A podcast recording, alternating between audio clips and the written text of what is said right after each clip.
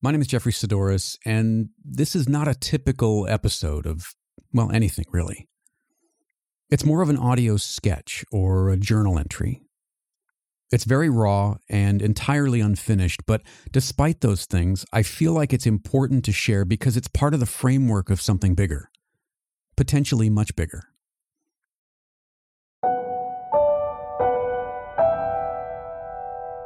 One of my favorite photo documentaries is Darkness and Light, which is a fantastic look into the mind and work of Richard Avedon.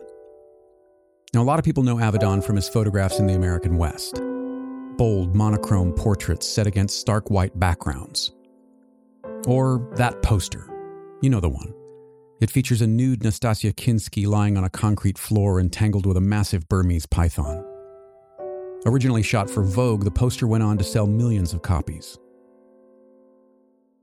Avedon's career spanned six decades, and his work bridged the gap between art and commerce in a way that few others managed to do, either before or since. And yet he still felt dissatisfied with all that he had accomplished as a photographer. Quote, I've never been able to put all I know into a photograph, he said. A photograph can be an adjective, a phrase.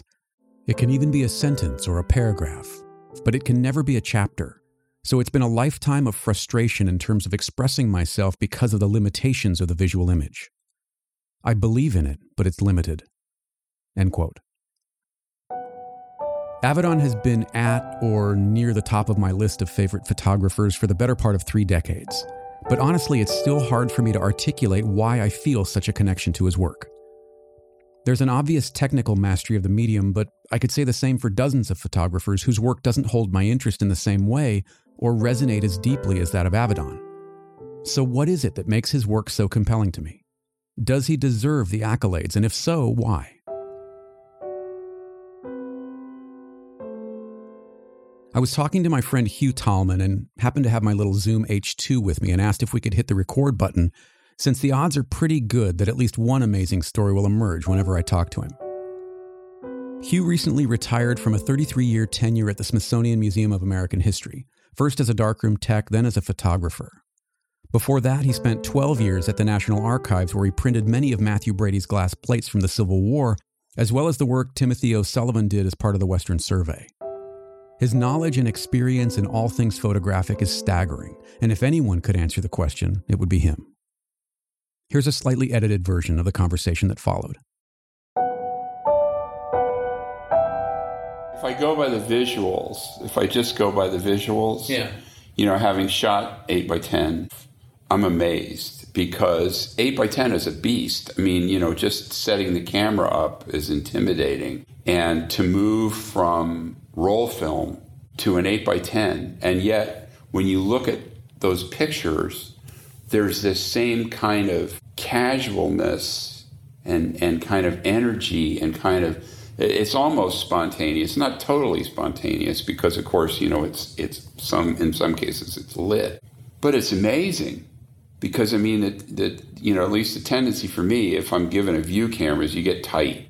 I mean and I'm, I'm sure there are people who can shoot this way but i mean avedon was really you know there he has the assistants lined up with the holders because that's the only way you could do it you couldn't do it by yourself because you'd be you know you know picking up a holder and that would be a break in the flow so is he just off to the side, sort of directing and having? I don't know for sure. I don't have any personal, you know, I have no personal interactions with Avedon, you know, and only, you know, I'm one of the people who's just like, oh, Richard Avedon, you know, I'm one of those people. Yeah. So when you look at his work, that mystique is it, it holds. It's it's there for you. Well, it holds, but I mean, I'm impressed. I mean, you know, I'm I'm really impressed with the kind of energy that I see across the board. You know, across the formats, if you mm-hmm. will. Mm-hmm. You know that there's the same kind of energy shooting with a Rolleiflex. There's the same kind of energy shooting with a Hasselblad. There's the same kind of energy shooting with a 35 and that's a that's a phenomenal. I mean that you know that is a phenomenal um, achievement right there because they're all different. You know, each one of those cameras has its own thing to it. So to And- get something cohesive across and to get those. to get something cohesive again across all those different formats and even all those different settings you know to to get that kind of spontaneity in a studio setting and then be able to go out on the street and get the same kind of you know composition and and you know design i mean that that's that's no small thing I, I feel like there's a consistency from the beginning of his career to the end of his career that that doesn't feel forced. Yeah. Like he he he never he knew who he was from the beginning and he just kept refining it. Whereas a lot of photographers have to really try and go in in vastly different directions to try and find who they happen to be or Yeah. what they're trying to say at any point in their career. And I think that for me, that's one of the beauties of Avedon is is it's it's sort of like Picasso. You can you can pick anything out of it and and sort of move it ten or fifteen years down the timeline and put it back in, and it still fits. Yeah. it's it's still you you don't go oh that that doesn't work at least to me. uh-huh I don't know. Yeah, well, I mean, it was, you know, as I say, it was a real eye opener just to spend, you know, a few a few hours there, you know, in the studio. And I, one of the things that was really cool was to see the uh, there's a diagram of of one portrait with all the burning in Oh, instructions wow. and stuff, and it's like I get it That's cool. you know because i used to do that i did that in my head you know i'd go okay i want this area down 10% you know and so on and so forth and would he know. dictate that, or was that done by? A, did he have a darkroom tech that that would? well it looks like he dictated in other words they would bring out a print and then he would diagram he would mark it up. he would mark it up he would he would diagram out you know this area i want down this area i want up Is there anybody? I mean, do you feel the same way about like Penn, or are there are there? i actually like Penn better okay, why? Uh, Penn is a, seems to be a little warmer, a little more human. I, I don't know. It's a kind of an indefinable thing, but there's there's something about Penn, and I mean anybody who can make art out of frozen food. I mean, please. That was a fun show. Yeah, that was- that was a great was show. really. I've never seen any of his color uh, still life work until that show. I'd seen Uh-huh. his color like the fashion stuff, Right. But I had never seen any of, of the frozen foods or Yeah, no. And, and you're right to make frozen pizza. to make frozen food. yeah, like Weston making you know bell peppers look sexy. Right. You're like really? Right. Well, I mean, no, but I would say you know, frozen food even more than a bell pepper. Because I mean, bell pepper, you can say, okay, this is nature. Right. You know, but frozen food is like, it's frozen food. Right, You know, right. it's Yeah. I, If you could assist one of the two, do, do you, would you would you assist Penn? Would you work with Penn? I, I think I would. Well, I you know again I don't know their personalities, you know, but I probably would assist Penn. The guy that I got to talk to was Arnold Newman, hmm. Um, and he was a wonderful guy.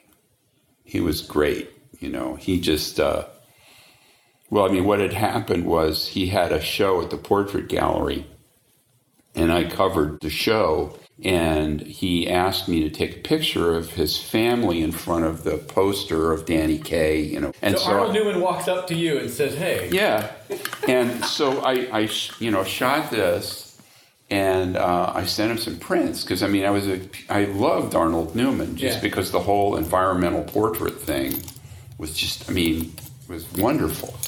So I sent him some prints, and he sent me this wonderful note back, you know, and told me you know I was really a good printer and so on and so forth, and and you know if I was ever in New York to drop by and see him. So I was in New York for for something, and I thought, what the heck? I'll Yeah, call yeah, him. yeah, up. And he was at home, and I went to his house, and we sat around and talked for like two. And then he his studio was like right down the street from his home." from his home. Wow. Yeah, because I mean he'd gotten this place like I don't know back in the 40s or 50s or something like that, and so his studio was. And then we went down to his studio and talked, and I had brought my portfolio and everything, and he he was nice, you know. He was You got a portfolio review from Arnold for Newman. an Arnold Newman, right? Yeah. wow. And he was he was very nice. Um, and uh, but one thing I didn't do was I didn't take a picture of him. I just was While too, you were there, you didn't No, I did. I did not take. I, and I, I sort of Did kicked myself. No, No. and I sort of kicked myself ever since, you know, that I didn't. But I mean, I do have the picture of him that I did for the Smithsonian, yeah. which was for the Smithsonian Associates. And, and like a lot of the stuff that I shot for them, they've lost all the film. You know, so like Tom Wolfe and Norman Mailer, oh. Sir Edmund Hillary. God, it's all gone the time. Yeah, the only thing I have is I have I have uh, Les Paul and uh, Jose Feliciano and the Fay Wray that I I just posted on there. Boy, what she had a presence about her, I bet, huh? She was gorgeous. Yeah. yeah. I mean, you yeah. know, you I mean, you just saw that. I mean, you saw that. You know, Hollywood director would look at her and go cheekbones. Yeah. You know, it's like facial structure. It's like you know, yeah. Is there something about that level of photographer, the Newmans, the the, the Penns, the Avedons, is that is that gone to time? Are those are those types of photographers gone to time? Oh no, they're still out there because I you know I think that there's so much. Um, I'm going to use the word gravitas to that work that there's almost a, there's almost a perception that there's a, on the part of some photographers that we need to continue you know this level mm-hmm. of of visual interaction. You know, it needs to be maintained. It needs to be done. But it's not the bread and butter anymore. Well, it's not the bread and butter anymore because of digital. Yeah.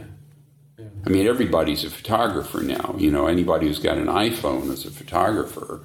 And, you know, there are so many publications and, and, you know, the whole digital media thing using those images that it's just you know, it's it's crazy. So no, the bread and butter isn't there anymore. But the responsibility is, you know, the heritage is still there. Right. And there are still people who are doing it, and there are a few people who are getting the bread and butter out of it. But can can you get because you you are, you know, one of the more serious printers that I that I've ever met. Can you get the same quality digital printing as you could analog printing? You know, it's, like a, it's a funny thing that you should ask that question because um, I, I suddenly had a thought with all the stuff I've been putting out, you know, on Instagram and everything like that, that I really should put something out there says that says prints available. Yes. But before I do that, I want to be sure that I can present them, and I'm not sure I can because I haven't done a lot of digital printing. I mean, it's all been right for the you know, it's all been digital. Are it's, the tools there? Like, are, are there digital equivalents of the tools that you? Well, I'm sure there are. I mean, there are there are master digital printers out there like John Paul Caponigro. Yeah, yeah, yeah. Um, you know, who work with this stuff and do gorgeous prints. You know, um, so I'm sure it's out there. Now, I haven't you know, I did a lot of printing in the dark room, but I haven't done a lot of digital printing. I'm not sure if the tools that I have are up to the task.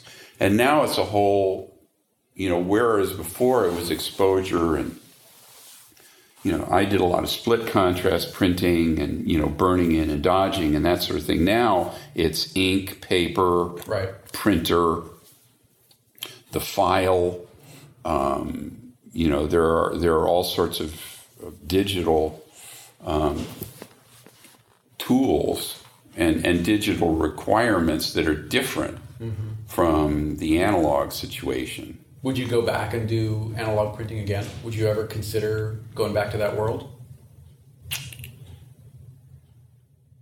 My wife would kill me. Honey, it's just one room. no, but it's also the smells yeah, and the yeah, you know yeah, and everything like that. Yeah.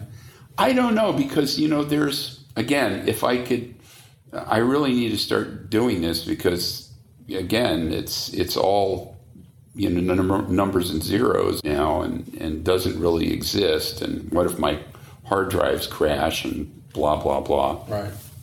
So I really need to spend some time but I really feel that there's a fantastic amount of possibility, capability in digital that is different from analog.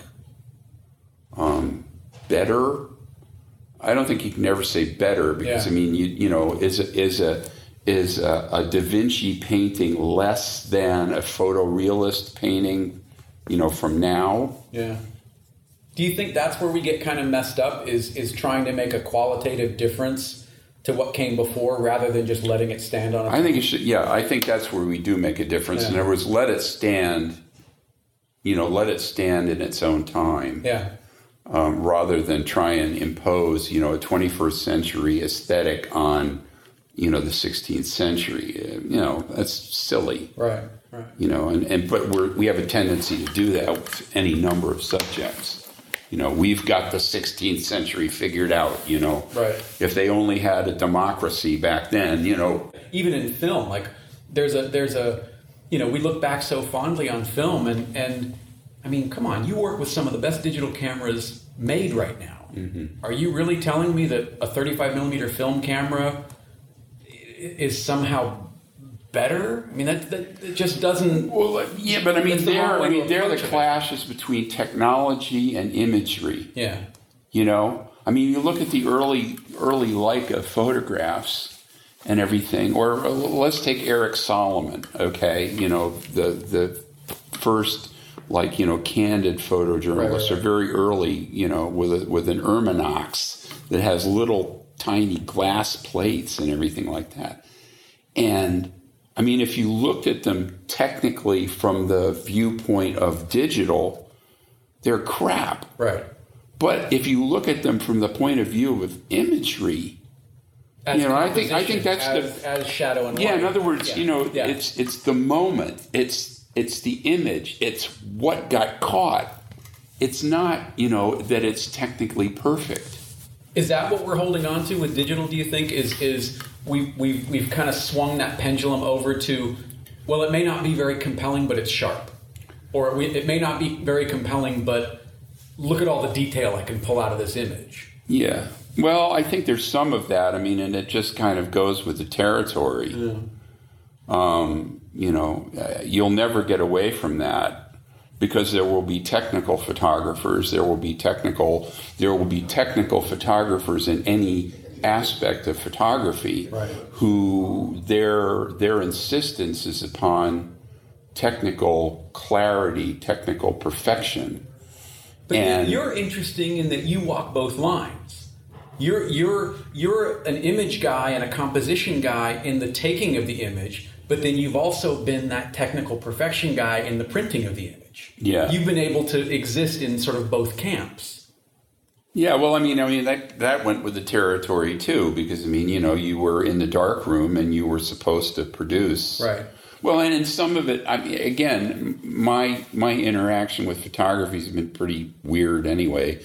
In that, you know, you get a Brady negative in, and when's the next time you're going to handle this Brady negative? So you go after it, you know, tooth and nail. Right, right. You know, I mean, and that's just because you, I grew, you know, I went to art school and I was a, you know, I went, I, I hung, you know, I was with photographers who were very high in their level of craft, and I'd seen really crummy prints from Brady, and all of a sudden I got one of these things in my hand, and I'm, what can I do with this? You know, how far can I take this? Why were they crummy though? I mean, if they had the same source material as you did, arguably, same same glass plate, yeah. Right.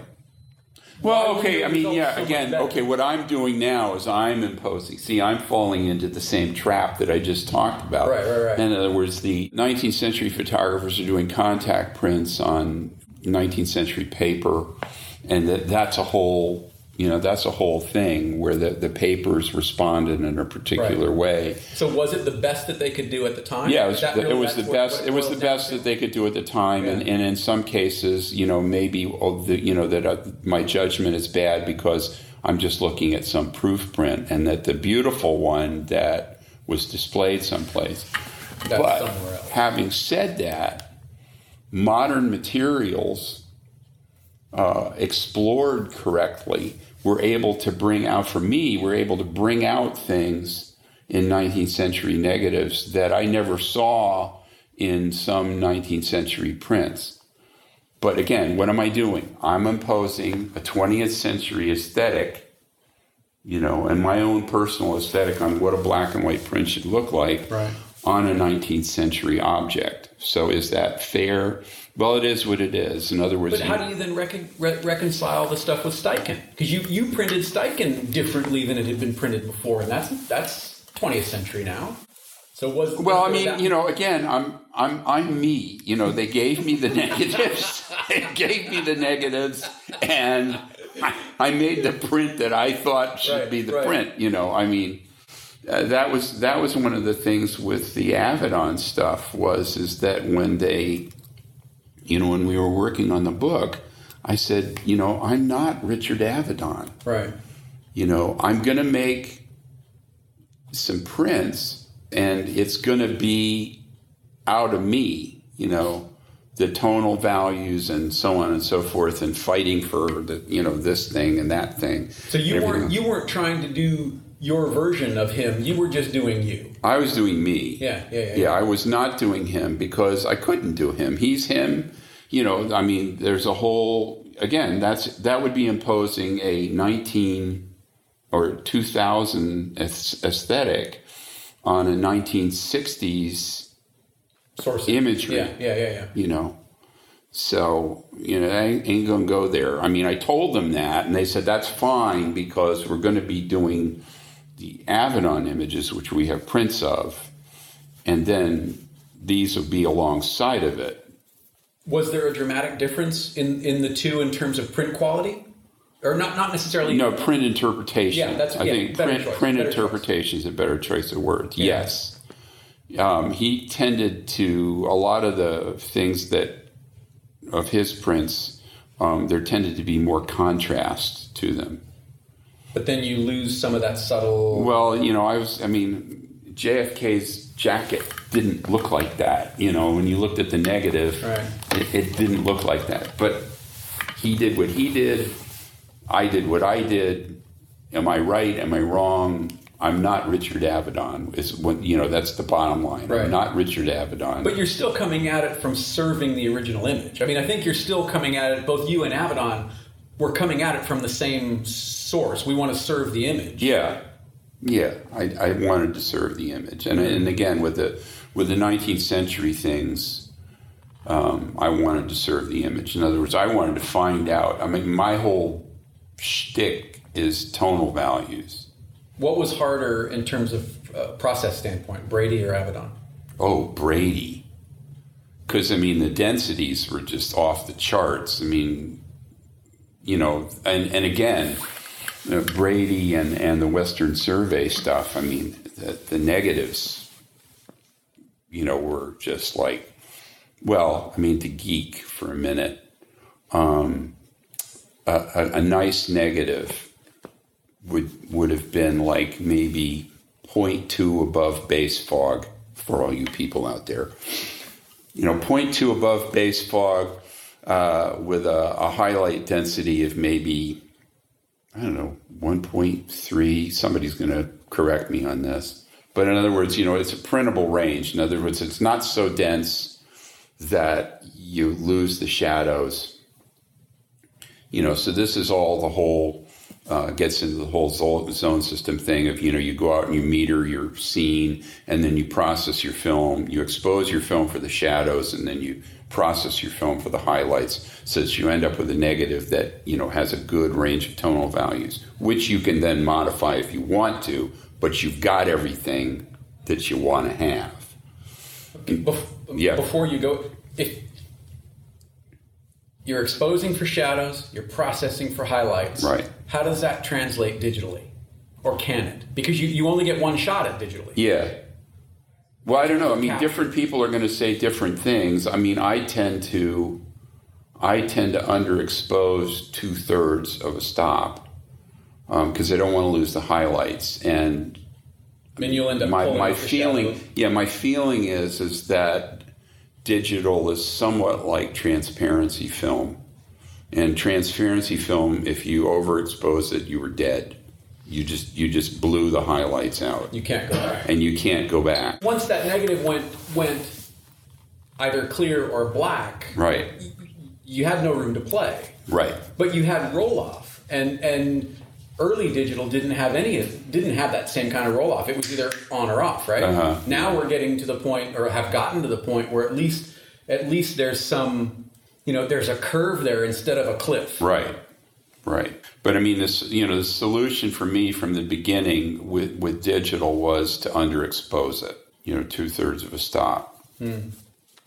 Now, uh, like you said earlier, digital, you know, it, it just was, it just degraded into noise. I mean, when I think of, I think of my first kind of nice camera, my G5 Power Shot, you couldn't go above 200.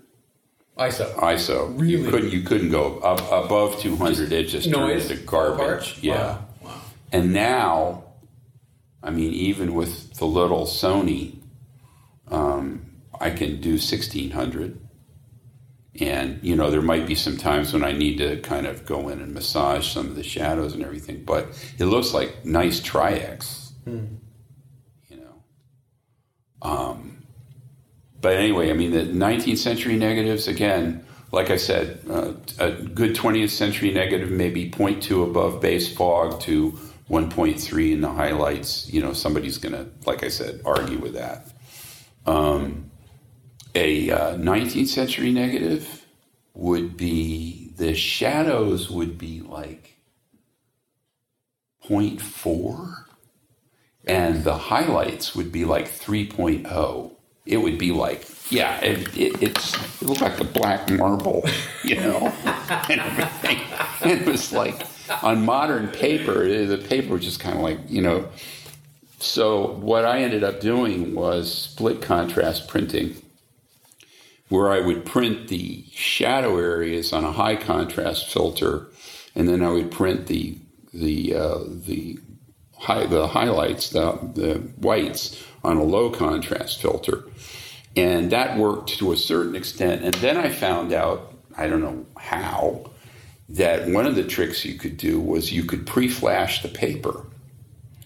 You'd pre flash the paper, and all of these things that were in the highlights that you didn't see before would appear. They were all latent and they were all hidden there. And you pre flashed the paper, and uh, you know you could end up with this well i mean there was one there was a photograph of a, of a railroad bridge with all these rocks under it and everything like that and i made some prints and everything like that and i pre-flashed the paper and all the rocks came up with advertising written all over them Wow. which i'd never seen before Wow. They just got lost in the highlights. got lost in the highlights. Wow. You know, and so, you know, I pre flashed the paper, did split contrast. So I was doing combinations of split contrast printing, printing and pre flashing the paper and ending up with these, you know, these prints that were like, yeah, you know, it's like tonal, wow, you know. And So- how how were those prints initially received by the powers that be, given that they were so different? Well, I mean, I, I was working at the National Archives then, so I mean, this wasn't, I wasn't, you know, it wasn't a, a tremendously aesthetic. I mean, I was just doing this stuff, Right, you know, right, for right, me mostly, you know, and still not getting fired because, you know, I was working too hard on these prints. But um, we did have one show called American Image, and um, we were working with the Chicago Albumen Works was doing um, uh, prints for us on albumen paper. They made their own albumen paper and then made print albumen prints. And albumen paper is basically the equivalent of, again, geeking out here, uh, what was called portrait proof or printing out paper because there's two types of papers. There's developing out paper, which is the traditional kind that everybody, you know, polycontrast, etc. And then there's printing out paper, which was later on was what we called portrait proof. And um, I actually worked for a guy who still had one of these things. It was a little ultraviolet thing, and you would put the negative in there with um, with the uh, port printing out paper, and it would go through there, and they would give a proof that you could show to the client right away. Yeah, contact yeah, print. yeah, yeah. But the thing about printing out paper was printing out paper had a longer tonal range. It, it tended to be kind of flat, but that was the equivalent of albumen paper. Hmm. And somebody described it as sort of self masking, and I don't understand all that. But anyway, you know, over the course of time, the way that you were contact printing it, you just put the contact print out in the sun, and you know, it would make a print over a period of time, and it would self mask, so it got that long tonal range. But modern day paper doesn't have that. It's got, except for multi-grade papers, which have different emulsions built into them for low and high contrast. Um, modern day papers are tend to be kind of sharp, Right. you know, punchy. But that's that's the look, right? That's that's Well, that's the look. But in other words, you know, take that paper, combine it with a 19th century negative, and you've got a train wreck. right. You know, Right. Th- you've got a train wreck if you're going for a nice, you know, what are all the tonal possibilities from black to white, you know, that I want to go for? And in terms of like, can you ballpark what you had seen before? Like, what percentage of more tonal range were you getting? Well, I would I would say a lot of the uh, a Like, lot how of- many stops more, if that's easier? Well, I don't know if I can figure that one out, but the, the 19th century prints uh, tend to look kind of flat to a 20th century Aesthetic. a, a 20th century aesthetic. Yeah, yeah, other yeah. if I'm if I'm applying a a, uh, a beautiful print of Moonrise Hernandez aesthetic to a 19th century print, I mean that's totally unfair. Right. But um, it, it uh, that would be what I would be talking about. In other words, we've got these rich blacks. You know, we've got we can see the you know we can see the crosses against the black, and then we can see this you know sky with the moon and and the, the clouds and you know all these just rich tones and everything like that. And, and 19th century would be well. I mean, first of all, the films didn't respond well to blue, so the skies are washed out. Um, so they'd be kind of flat, maybe murky, but but again, that's a that's a 20th century observation on a 19th century object. And then you know it depends on where they are these albumen prints we're looking at, are they platinum prints we're looking at, so on. Um, so I was going for Moonrise Hernandez from a 19th century negative. How close did you get? A few times, pretty good, you know. Not always, but you know, a few times pretty good. As I mentioned at the top, this is far from what you would call a finished episode, but I thought it was a terrific introduction into the incredible knowledge and stories that are just waiting to be recorded and shared. You can find Hugh on Instagram at Hugh Talman. That's H U G H T A L M A N. And if you'd like to connect with me, I'm on Twitter and Instagram at Jeffery Saddoris. That's J E F F E R Y S A D D O R I S. Or you can visit my website at jefferysaddoris.com. Thanks very much for listening. I hope you enjoyed it, and I'll talk to you on the next one.